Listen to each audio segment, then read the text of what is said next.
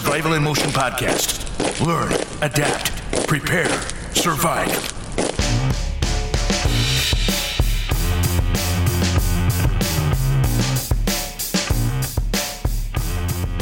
Hello, everyone. This is author Cal Wilson. Welcome to another episode of the Survival in Motion podcast.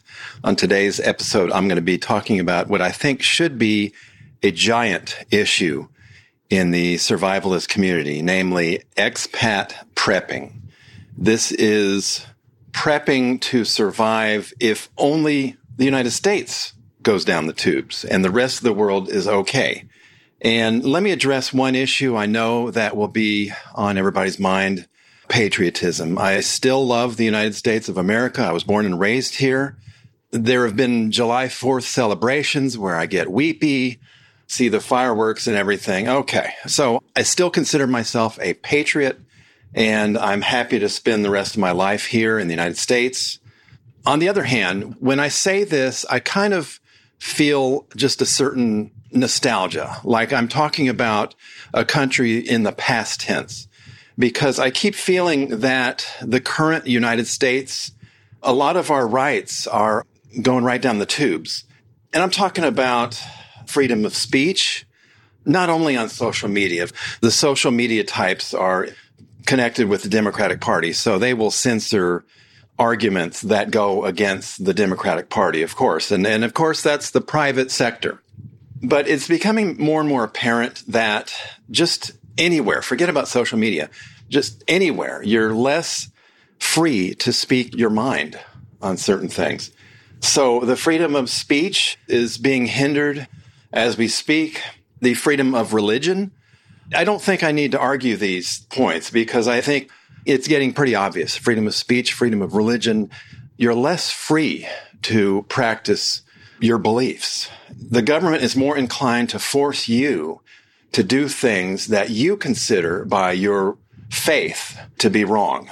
And that's not something that the government wants to hear. The government wants to hear you're being ordered to do this. And so what if it's against your faith? That's the freedom of religion going down the tubes. There's also an unwritten freedom of not being victimized by crime. And uh, like I said, it's unwritten.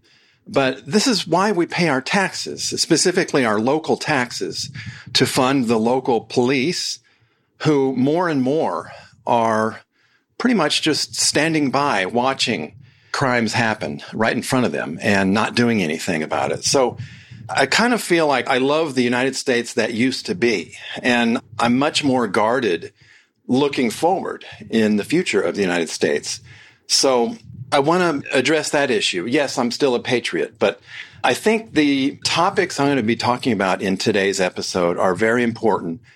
And it's just the survivalist way to consider what happens if things get a whole lot worse here in the United States, but most of the rest of the world is okay? And before you think, well, that's interesting hypothetical, there have been some specific times in the world's history in the past where people have not considered that and they've paid the price for it. And if I can throw out a couple of scenarios the Jews in Germany in the 1920s and 1930s and 1940s.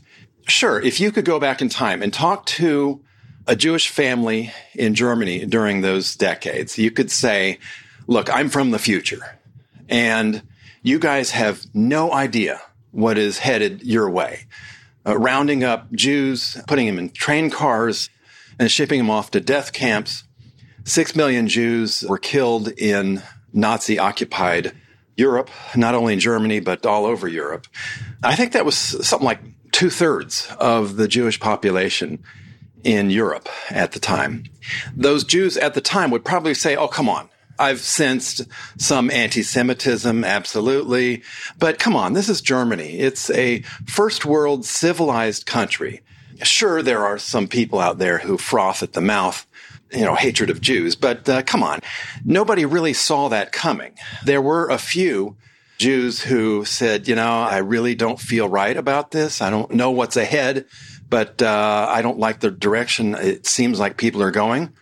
There were some Jewish families who said, oh, look at that guy who just, you know, is head of the Nazi party and is getting more and more votes in the, the Reichstag. And that guy wrote a book where he pretty much uh, portrayed himself as just a frothing, foaming at the mouth anti Semite. Yeah, there were some Jews who said, yeah, this doesn't feel right at all. I'm leaving. And a lot of them went to other countries in Europe, which was unfortunate. But anyway, that's one scenario of things getting really bad and only those who were a little bit more alert or a little bit more paranoid just said, okay, I'm getting out. I'm getting out of here. Another scenario, the Chinese in the late 50s to the mid 70s. There were a number of programs. Uh, first was the Great Leap Forward, uh, followed by the Cultural Revolution. When everything is over and done with, Mao and the people around him are blamed for the deaths of something like 60 to 80 million people. And if you could go back in time to a Chinese person, say in the mid 50s, and just say, look, the future for Chinese people inside China looks just horrendously bad. You need to get out. There might be some skepticism. I really don't think that the average Chinese in that country during that time had any clue that things would get that bad. So that's another example. Today in Venezuela, the socialist leaders of that country and the people around him are becoming amazingly wealthy, but the country as a whole has gone from one of the more wealthy countries in the world to one of the poorest countries in the world. And people are trying to leave Venezuela, but they don't have passports to get out. They don't have visas that will allow them to get out of the country into another country besides these refugee camps along the border. So there are a number of situations in world history where people might not have known how bad things would get in their immediate future, but they ignored their own paranoia, for lack of a better word. They ignored their own suspicions going forward at their peril. This is an important issue. I mean, until now on this podcast, we've been assuming what are we going to do to survive if the whole world at the same time goes down the tubes? How are we going to survive that? And ever since the riots in the United States in the summer of 2020 and continuing on in some cities like Portland, it's made me wonder, how am I going to survive if only the United States goes down the tubes and the rest of the world is okay?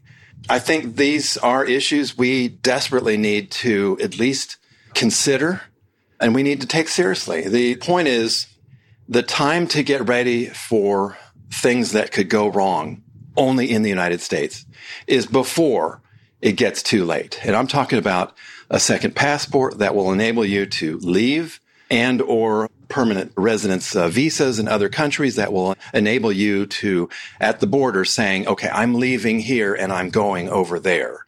So that's what I'm going to be discussing in today's podcast.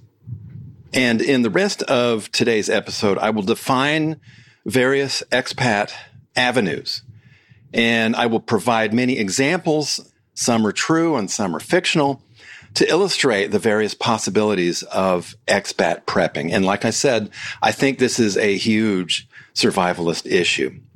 All right. The first one, citizenship by descent or ancestry. Be aware of whether you have a parent, a grandparent, or in some cases, a great grandparent, or even further back in some cases in a foreign country. Then see if that country allows you to be a dual citizenship with the United States. Some countries like Italy and Hungary allow you to go way, way back in your family tree and get citizenship by ancestry. There might be other countries that allow this, you know, more than two or three or four generations back. Those are the only two I know of off the top. Also, just so you know, hiring a lawyer in that foreign country might be something that becomes necessary. And here's my first example. Again, these examples are just to illustrate what I'm talking about. Example here. Frank had a great grandfather who was born in Germany, which allows dual citizenship with the United States. A German passport is one of the best passports for worldwide visa free travel and working and owning property all over Europe, if he so chose.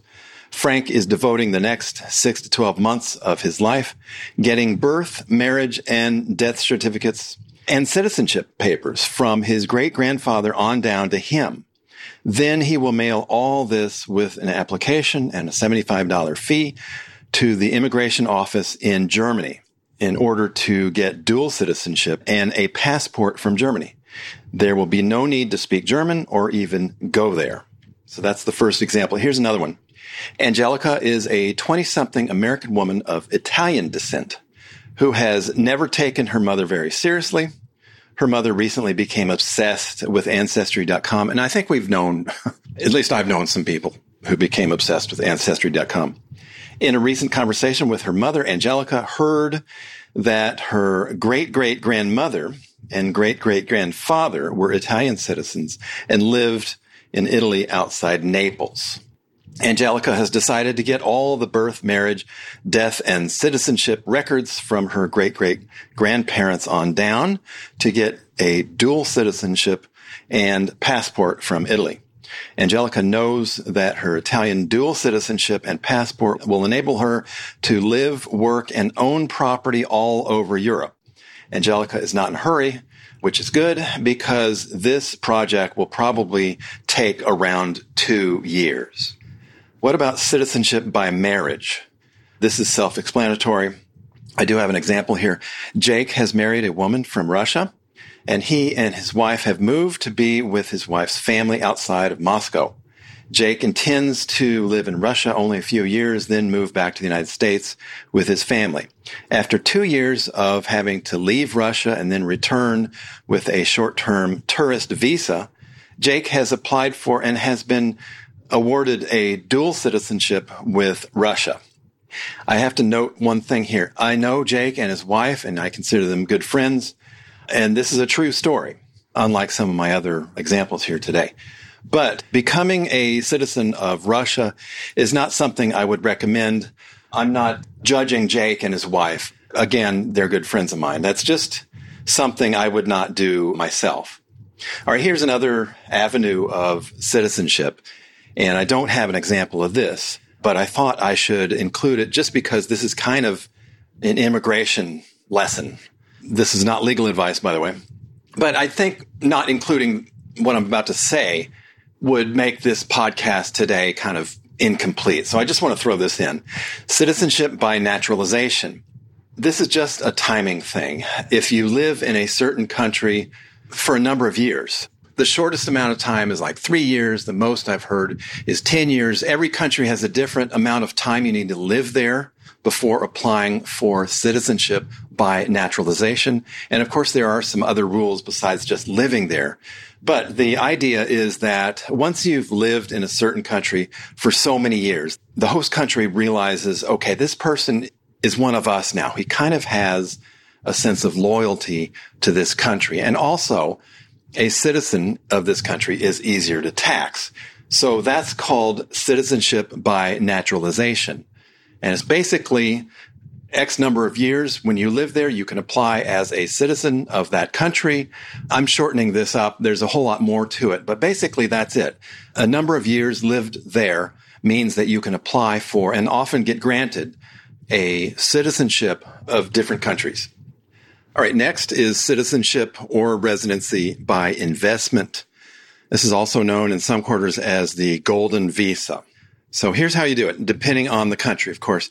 Deposit money into a bank account, buy government bonds at that country, set up a company and hire a certain number of employees, or buy property in the approved area.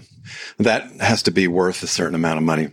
And then get a resident visa and sometimes dual citizenship with another passport. All right, here's my first example of this.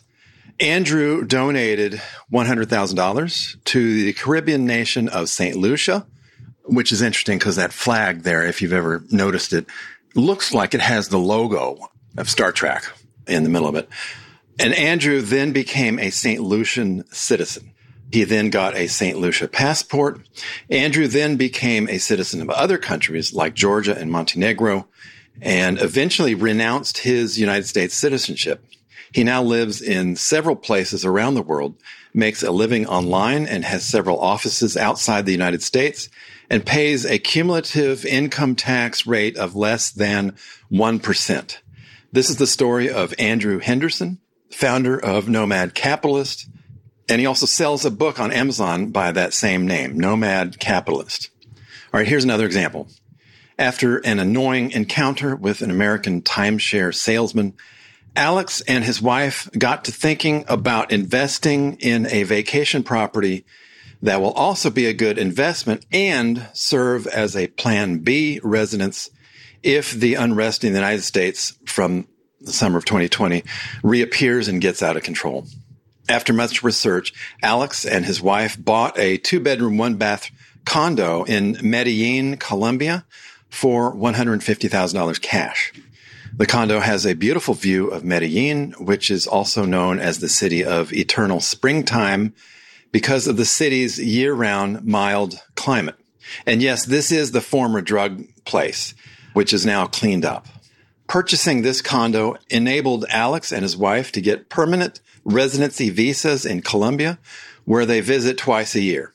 He and his wife have made many friends in the mostly American and European expat community of El Poblado, Medellin, Alex and his wife have contracted with a local real estate agent to rent out their condo short term on Airbnb. Alex and his wife know that if they have to leave the United States in a hurry, there's a chance they will have to wait a few days or weeks until their condo is available for them. But Airbnb income, less management commissions and other fees will fully pay off their condo in about eight to 10 years. So that's Colombia. Here's another example. Nearing retirement, Richard and his wife knew that they wanted to retire in a less expensive place than where they currently lived, which was Ventura, California. They flew to Panama, fell in love with the country and the people. They retired and bought a four acre rundown coffee farm outside Boquete, Panama, which they fixed up. Richard and his wife got permanent residency visas in Panama, which allow unlimited entries and exits. Richard and his wife built a hilltop house next to their coffee farm and lived there on their Social Security plus other pensions for less than $2,000 a month. Recently, they required minor medical services in Panama and they have been impressed with the high quality and low price of the medical services there. But because they are still American citizens, they still travel back to America for Medicare provided major medical services if they want to. Richard and his wife break even with their four acre coffee farm, but they see it as a fun hobby and they say they are now coffee snobs. Remember, Panama is right next to Colombia which is where the uh, coffee comes that everybody loves.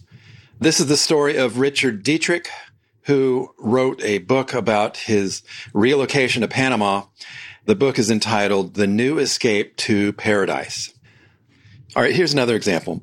Through miserly living, good investing, and a few house flips, Amon and Christina realized that they could quit their federal government jobs in America and retire at only 40 years old. After researching the cost of living and quality of life in Portugal, they moved to Lisbon and got Portuguese pensioners visas. They have two daughters who they have enrolled in Portuguese private schools. They don't own a car or pay rent, but they recently totaled up their monthly expenses for a family of four living in downtown Lisbon, and it totaled about $4,600 a month.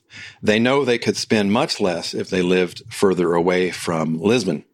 They recently bought a three bedroom, two bath house in Nazaré, Portugal for $190,000 cash. And they are rehabbing it like they did to a few houses in the United States before they retired. It looks like they will soon be able to sell this rehabbed house for a good, undisclosed profit. Amon and Christina have not mentioned dual citizenship, but after a few years of living in Portugal and owning property there, they could probably become dual citizens at some point, which would enable them to get Portuguese passports, which are one of the world's best in terms of visa free travel. This is the story of Our Rich Journey, the YouTube channel run by Amon and Christina. And they also teach a class on relocating a family to Portugal for $300. And that is available at ourrichjourney.com. There are two R's there. Ourrichjourney.com. All right, here's another example. After graduating from college, Caitlin got a high paying job with a software company in Silicon Valley, California, but she was amazed at how high the rent was for her very small studio apartment in San Jose, California. When the COVID pandemic hit, Caitlin's boss told her to work from home and only rarely come into the office or be available by phone. After a few months, Caitlin decided to change her legal address to a P.O. box, take her laptop, and move to Costa Rica, where she rents a two bedroom apartment for about a third of the rent that she paid for her little itty bitty apartment in Silicon Valley. The time zone is only two hours different from her employer's location, and the internet connection and phone services in Costa Rica are so good that no one knows Caitlin is doing her job from a country 3,000 miles away. Once she was told to attend a meeting in her office in California, so she caught a plane flight to California and made the meeting without anyone knowing her living situation. Caitlin has kept her move a secret, and if anyone asks, she has vowed only to say that she lives in San Jose, which is technically true because San Jose is also the name of the capital city of Costa Rica. Caitlin has had no problems getting a longer term tourist visa in Costa Rica, and she is making a lot of American friends in the Costa Rican expat community. Caitlin's savings from not living in California while still getting a paycheck from California has enabled her to consider paying cash for a condo or a small house in Costa Rica. She just worries that someday her job will find out where she lives and she will be in trouble or she will be told that now that the pandemic is over, she will be required to come to the office every day. That's the example of Caitlin, a digital nomad. Okay, I wanted to talk about some good things about traveling overseas, possibly living overseas, or living overseas for a long period of time, or whatever. Tax residency can be established, and that's way outside the scope of today's episode, but it is possible you know, the United States has tax treaties with other countries that will greatly reduce the amount of tax you owe because of the time that you spend in this other country. All right. Another thing I wanted to mention, just by virtue of the fact of being overseas and spending a long time there.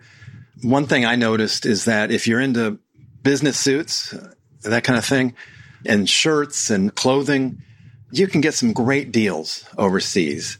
I got a few business suits in Asia, and I even had this fantastic cashmere wool overcoat that I think I paid like three or four hundred dollars for. And you don't see those in the United States for less than, say, $3,000. I mean, it was great. The deals you can get on clothing overseas is incredible. It's not exactly related, but I thought I'd throw this in regarding asset protection. The key is to move assets overseas before you get sued. If that's an issue that you're worried about, owning assets that could possibly be attached in a lawsuit, then before you get sued, that's the time to move those assets overseas, whether it's a personal bank account or a trust or a corporation or whatever. That's the main thing. If your assets are moved after a lawsuit happens and you lose that lawsuit, which is always possible, a lot of foreign countries will cooperate with American court orders to repatriate that foreign money back into the United States. So I just wanted to mention that. Okay, now I have a list of caveats, a list of things to be aware of, and none of these are exhaustive. I mean, there are a whole lot of more things to watch out for in, when you're in a foreign country than what I'm about to say here. But just wanted to mention a few of them that I'm aware of and this is in no particular order, but we Americans kind of take clean air for granted. And I've been in some other countries where, like, for example, New Delhi, India.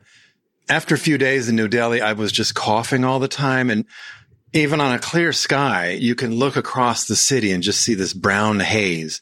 And I've since read that New Delhi, India is very, very polluted. Same thing in Thailand. I remember when I was in Thailand many years ago. I flew in and my timing was all messed up. And so I woke up at 5 a.m. wide awake, went out to the hotel balcony and I was looking out over the street there, which was empty except for one little scooter goes down the street and belches out this big, huge clouds of dark blue smoke. And that was at 5 a.m.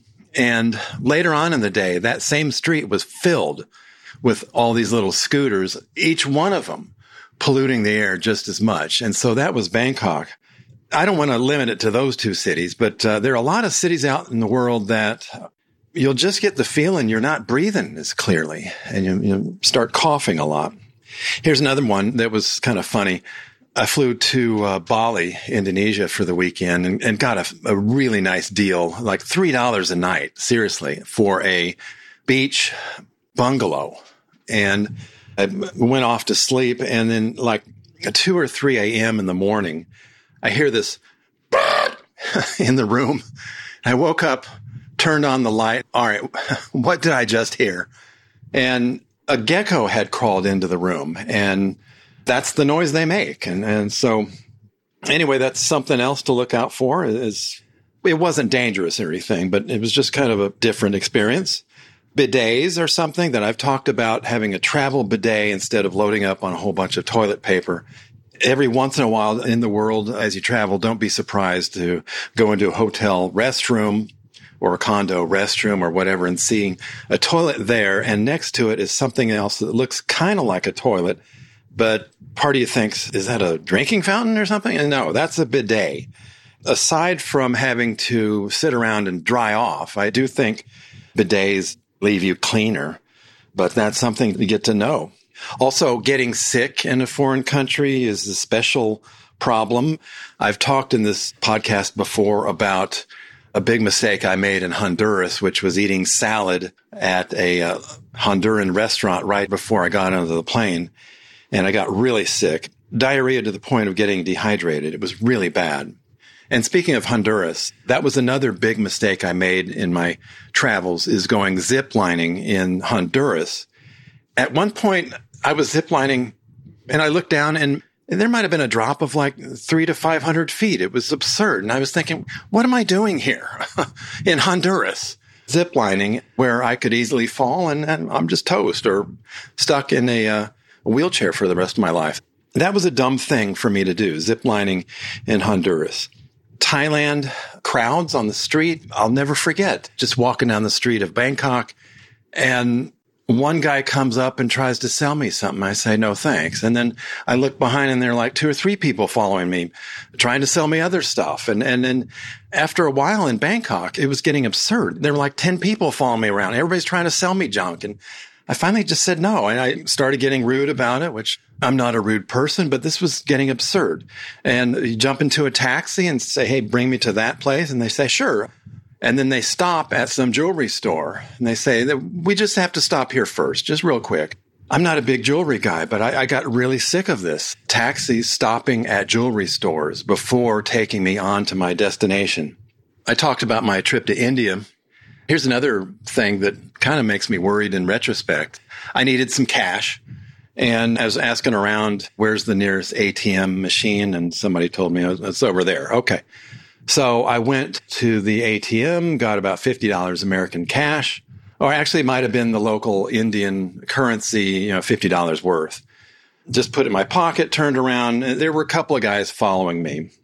And I'm a little bit taller than the average American, much less your average Indian. And so it was weird. These were not very tall people, but two of them turned into like 10 people and it turned into like 15 and then 20 were just following me because everybody apparently saw me leave an ATM with a bunch of cash.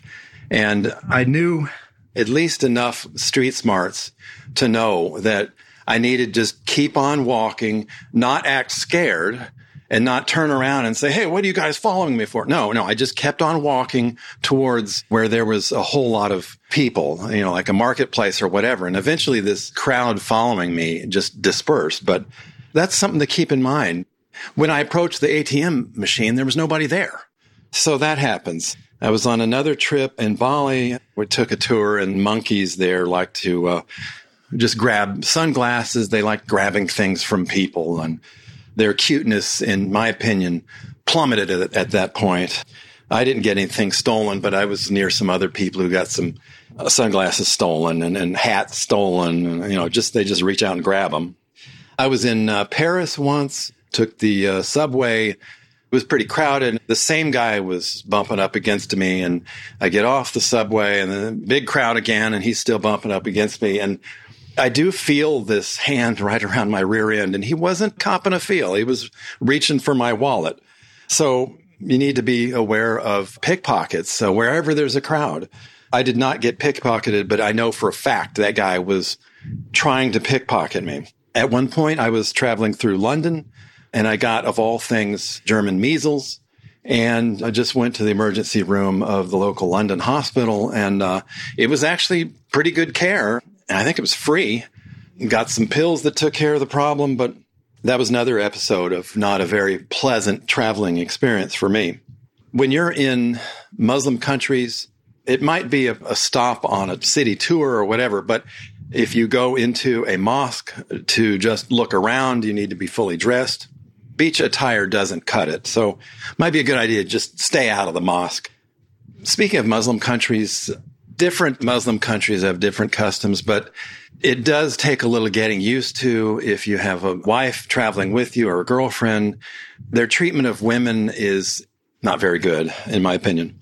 And wherever there's a king or a queen, saying anti monarch comments is a real no no.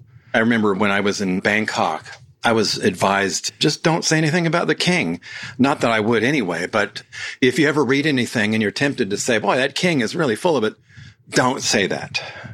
Regarding dual citizenship, I wanted to mention a few caveats there as well. Even if you find a country that is dual citizenship compatible with the United States, the fact that you're also a citizen of another country does obligate you to a special set of rules that that country has that govern their own citizens. So you need to be aware of all these rules or as many as you can. But the main one that I would caution people is if you become a dual citizen of some countries, they might force you into the draft. You would think, wait a minute, I, I was just trying to get another passport, but there are some legal obligations that every country has for their citizens. And one of those is sometimes you have to serve in the army. Israel is a great example. If you think, well, I'm too old to serve in the military, so I'm going to go ahead and get a dual citizenship with that country and also for the rest of my family. But what happens if your teenage son gets to be the age of where he can be drafted? You know, so that's something else to keep in mind. Also, the United States State Department has stated they, they will be less able to help U.S. citizens in foreign countries if they're in trouble if the U.S. citizen also has a dual citizenship with another country. Also, being a dual citizen with another country besides the United States might cause you a problem in getting a job with the United States government or a private government contractor. So keep that in mind as well. And here's another caveat FBAR, Foreign Bank Account Registration. If there's ever a day of the year that your bank account balance, et cetera, et cetera, et cetera, everything all told totals $10,000 or more during that calendar year, then you will have to file a foreign bank account registration form with the United States government, also known as the FinCEN Form 114. So keep that in mind as well. If it's $10,000 or more at any time during the year, you have to file this form. I'm suspicious that that might cause the IRS to take a second look at your tax return, but uh, maybe that's just me. A lot of people who have dealt with this form in the past say that it's not an automatic red flag, but it's something to keep in mind. I wanted to go down a list of countries that I think might have been good in the past, but they are too expensive now. And if you're thinking about ever setting up shop there or becoming a dual citizen there or buying property there, it might be too late. But there are some neighbors nearby that uh, in some cases might be just as good. I'm talking about Switzerland and Singapore and the Cayman Islands, but there are some inexpensive neighbors of these countries. Portugal, Poland, Hungary, Montenegro. Specifically, I think Montenegro. I wouldn't be surprised if that becomes the next Monaco, not necessarily anytime soon, but it's a beautiful country. Some other countries that are good neighbors to Switzerland are Cyprus, Serbia, Georgia, and I'm talking about the Republic of Georgia, not Georgia where Atlanta is. Regarding the Cayman Islands, it's too expensive there now, but there are some neighbors that might make sense. Dominica, St. Lucia, Grenada, St. Kitts and Nevis. Now, regarding Singapore, which I think is too expensive now, Malaysia is right next door. And I think Kuala Lumpur might be the next Singapore. The medical care in Kuala Lumpur is excellent. Uh, the prices are not so bad. I'd like to just mention Vietnam, which is kind of nearby Singapore. In my studies, I've just read and heard very often that when an American expat moves to Vietnam, a lot of times they don't even get to know their kitchen in their apartment or condo because it's so cheap to eat out in Vietnam. I've heard that several places. Speaking of competitors to Singapore, there's the Philippines, there's Thailand, there's also Cambodia and Taiwan. All right, there are a few special cases I wanted to talk about. This is just after having researched this a lot. Turkey. This is a special case. They have a citizenship by investment and it's $250,000 US. If you buy a condo there or a house, real estate in Turkey at that value or on up, then you can get citizenship and a passport in Turkey. Not everyone would want to be a dual citizen of a Muslim country, even a secular Muslim country like Turkey. If you don't have any reservations, let me just throw out these names here. Martin O'Connor was an American tourist in 2014. He bought a little trinket that he thought was a pretty cool looking knife with some Arabic writing on it. He was detained at the airport and thrown in jail and then a pretty ugly prison because that trinket he thought was so harmless. The Turkish government thought that was a very rare and important item that should not be leaving the country. He eventually got out, but Martin O'Connor is his name. You can look him up. Also, the movie Midnight Express, of course, that guy was involved with trying to smuggle some hash out of Turkey. But the image that that movie portrays as far as the country of Turkey and Turkish people is very subpar. In fact, the producers of that movie have apologized to Turkey because it portrays Turkish people in such a bad light. It might be something to educate yourself on Turkey by watching Midnight Express for what it's worth. All right, here's another thing. Malaysia. It's still inexpensive and it's a beautiful country. It's becoming more first world every year. Malaysia's healthcare is excellent and it might be worthy of medical tourism. It's so good and so reasonably priced over in Malaysia. In fact, medical tourism and dental tourism are issues that might come up in a later episode of the Survival in Motion podcast because the deals you can get on medical work and dental work outside of the United States are exceptional. And Malaysia has some excellent, excellent medical care that is not very expensive at all. Here's another special case I wanted to mention the country of Mexico. A lot of the expat community out there on YouTube and in blogs talks about Mexico as a great destination to have a dual citizenship. And I don't mean for this to sound racist, and it's not racist, but as far as I'm concerned, save your breath. Don't try to convince me to become a dual citizen of Mexico. Although I've heard a lot of good things about Mexico City and Querétaro, I believe. But I've been to Mexico too many times when I've seen and experienced tourist ripoffs, corrupt police, and I've read too much about the drug trade, which is growing more and more in Mexico. It's all this has turned me off to Mexico. Also, when I was in college, I had a quick trip to Tijuana, and I believe many American college students do. That pretty much turned me off to Mexico forever. So I'm sorry. If you like Mexico, more power to you, but it's something that I'm not very eager to sign up with. my husband and wife and Tangerine Travels, I think it's called. They talked about a lot of the tourist scams in the Cancun area.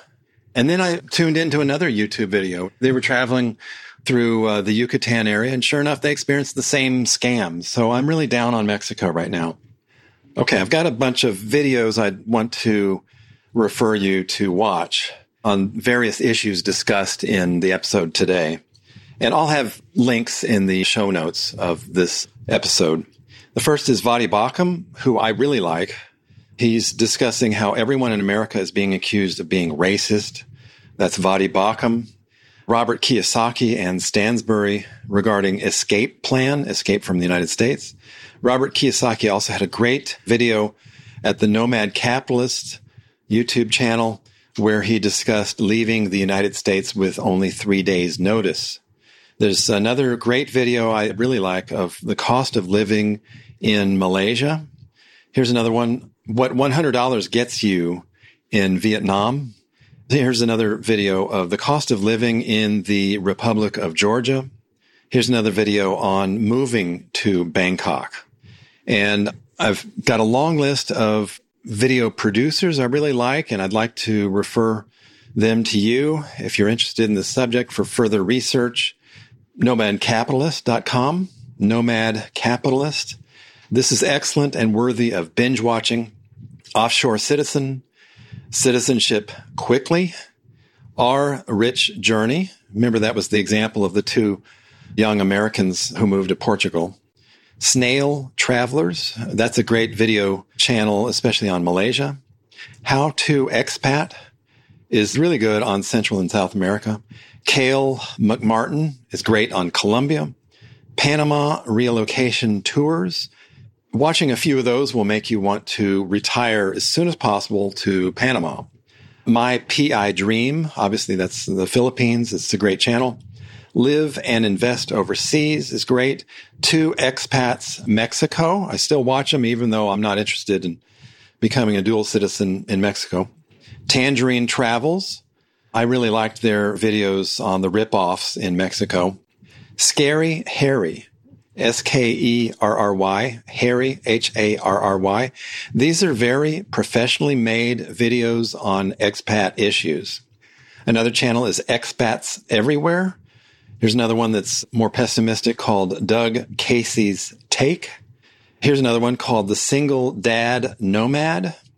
Here's another one just on traveling in general, Drew Binsky.